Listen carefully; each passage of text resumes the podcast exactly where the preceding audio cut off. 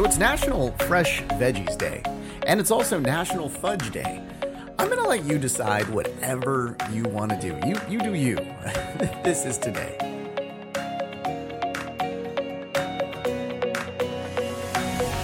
Welcome to This Is Today, the podcast that features the stories that make this day unique. It's Wednesday, June 16th, 2021. I'm Russ, and here's what you need to know about today. Yeah, National Fudge Day today. So, um, it's you know fresh veggies as well. But fudge let's talk about that one. That's definitely more exciting than fresh veggies. I, I you know I, I know i get it. Veggies are great. They can be awesome. But come on fudge? Seriously? It's amazing. I love going to like uh, I, I'm in the Bay Area, the San Francisco Bay Area. I love going down to Santa Cruz, and they've got the best fudge down there. But that is not the fudge capital. No, the fudge capital is Mackinac Island in northern Michigan. They've got a dozen fudge shops in just a four mile square area. They make about 10,000 pounds of fudge per season. And yeah, they've got a fudge fest as well. Um, it's in late August. Uh, they fudged the dates a little bit this year. Thank you. Actually, I make that joke because the whole reason it's called fudge is actually because of that whole fudge thing, right? Like messing something up or doing something not correctly. Uh, they say you've fudged it up. Well, here's the thing a person was trying to make caramels, but they fudged up the recipe. And so that's where fudge got its name. Now, this is like one of those stories that like you hear past at dinner parties. It's there's nothing official here. Nobody knows really when the first fudge was made, but it sounds like a cool enough story and it makes sense to me. So I'm going to go with it. Okay, it's fresh veggie day as well.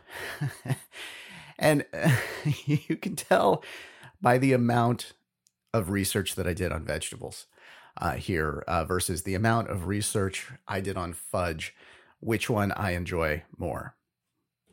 It's Fresh Veggies Day.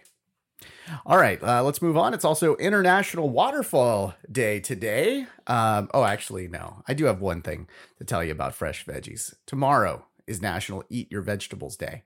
So if you go out and you buy fresh vegetables today, um, yeah, that's tomorrow that you'll have to eat them. So go get them today so that you're ready for tomorrow. Okay, back to International Waterfall Day. Uh, celebrate the beauty and majesty of waterfalls.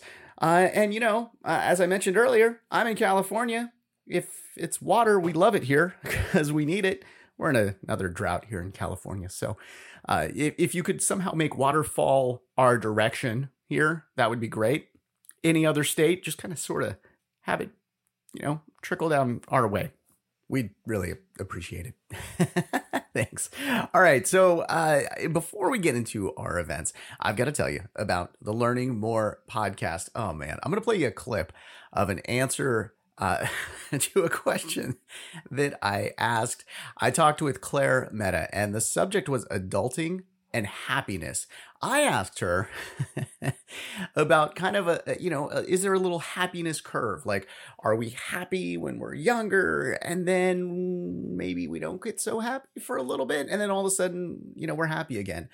Is there a happiness curve? Was the question I asked her, and she let us know. So I'm really glad that you asked this because I think there's in psychology we talk a lot about this U-shaped curve of wellness. So that you are kind of happy before you have children, essentially, and that there's this like big dip. So we're talking about it being rewarding, but there's a lot of right. research that suggests that you're kind of happy and you're going along and like, yay, everything's great, and then you have kids and there's this big dip in your well-being, and then it it's it's a U-shaped curve, so you go down and then you come back out of it. And if you look at when you come back out of it, it's actually when children leave the house.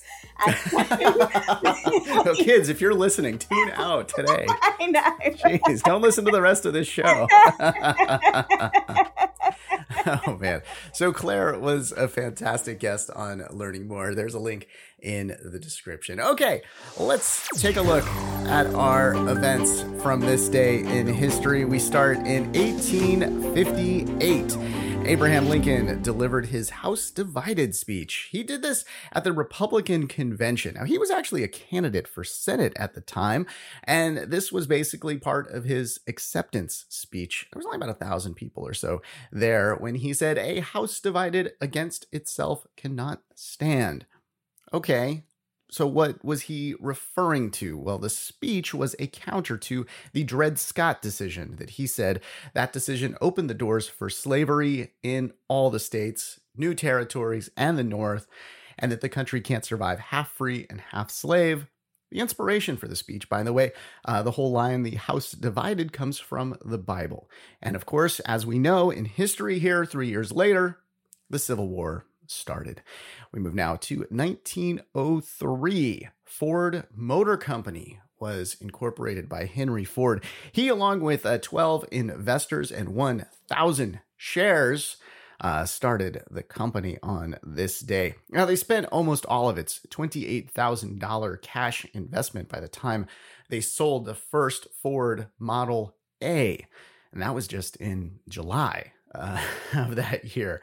So, uh, how'd they do by the end of the year? Well, by October, they had turned a profit of about $37,000. Now, last year, the revenue came to around $127 billion. So I wonder what one of those shares of the original thousand shares would, would be worth uh, these days. Well, you know, with the F one fifty Lightning uh, making news lately, I, am I'm, I'm certain that those share whatever uh, you have right now, whatever you paid for those, uh, will likely be going up soon.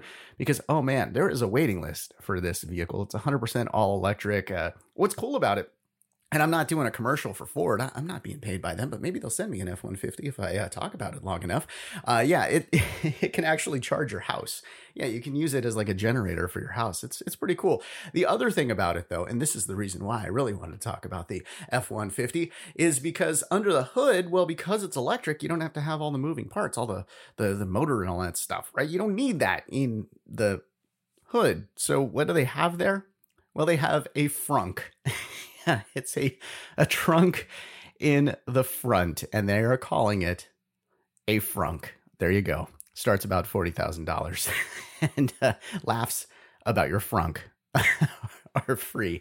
Uh, 1977, another uh, corporation was formed. This one, Oracle. Uh, they incorporated in Redwood Shores, California. Now, here's the thing they were in Redwood Shores and they put up all these buildings where there used to be this amusement park called Marine World in the Bay Area here. And I loved going to Marine World as a kid. They put in these buildings, took it away. Marine World moved to another city, and I was so sad. And now Oracle's moved. Yeah, they left Redwood Shores. They're now in Austin, Texas. That is their headquarters. On this day in 1989, another uh, disappointment for me as a kid, Ghostbusters 2 premiered. Ah, this movie has a 53% on Rotten Tomatoes. It only made about $215 uh. I, I mean, I guess that's pretty good because they only spent, you know, 40 million or so on the movie. And then much of the original cast came back, but it just didn't have that, that, you know, fun. It didn't make me happy. Maybe I should have listened to the learning more so that I would known that I would have been happier after uh, the, the, the movie. I don't know. It was a strange one. The slime was inspired by people yelling at each other. All this crazy stuff happened in Ghostbusters 2. Hopefully, the new Ghostbusters Afterlife, which is uh, coming out later this year, it's been delayed a bunch because of COVID. Hopefully, that one will be a little bit better. On this day in 1995, Salt Lake City was awarded the Winter Olympics Games of 2002.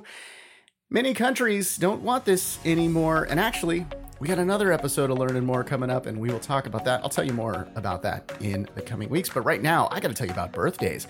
Yeah, born on this day in 1990, Stella Maxwell turns 31. Phil Mickelson is 51. Tupac Shakur was born on this day in 1971. He, of course, died in 1996, but he would have been 50 today. That is just crazy. Uh, Laurie Metcalf is 66. John Cho is 49. That's your look at June 16th. Thanks for listening to This Is Today. We do our best to pull together all the correct information. If we made a mistake and you heard it, you're super smart and we're super sorry. Be sure to subscribe wherever you get your podcasts and give us a five star if you think we deserve it. If you'd like to make sure that we cover something on a future episode on this show or on learning more, just head over to our website. Give us some feedback, give us some ideas. We'd love to hear from you. I hope you enjoyed learning about today. I'm Russ, and I'll talk to you tomorrow. Have a great day.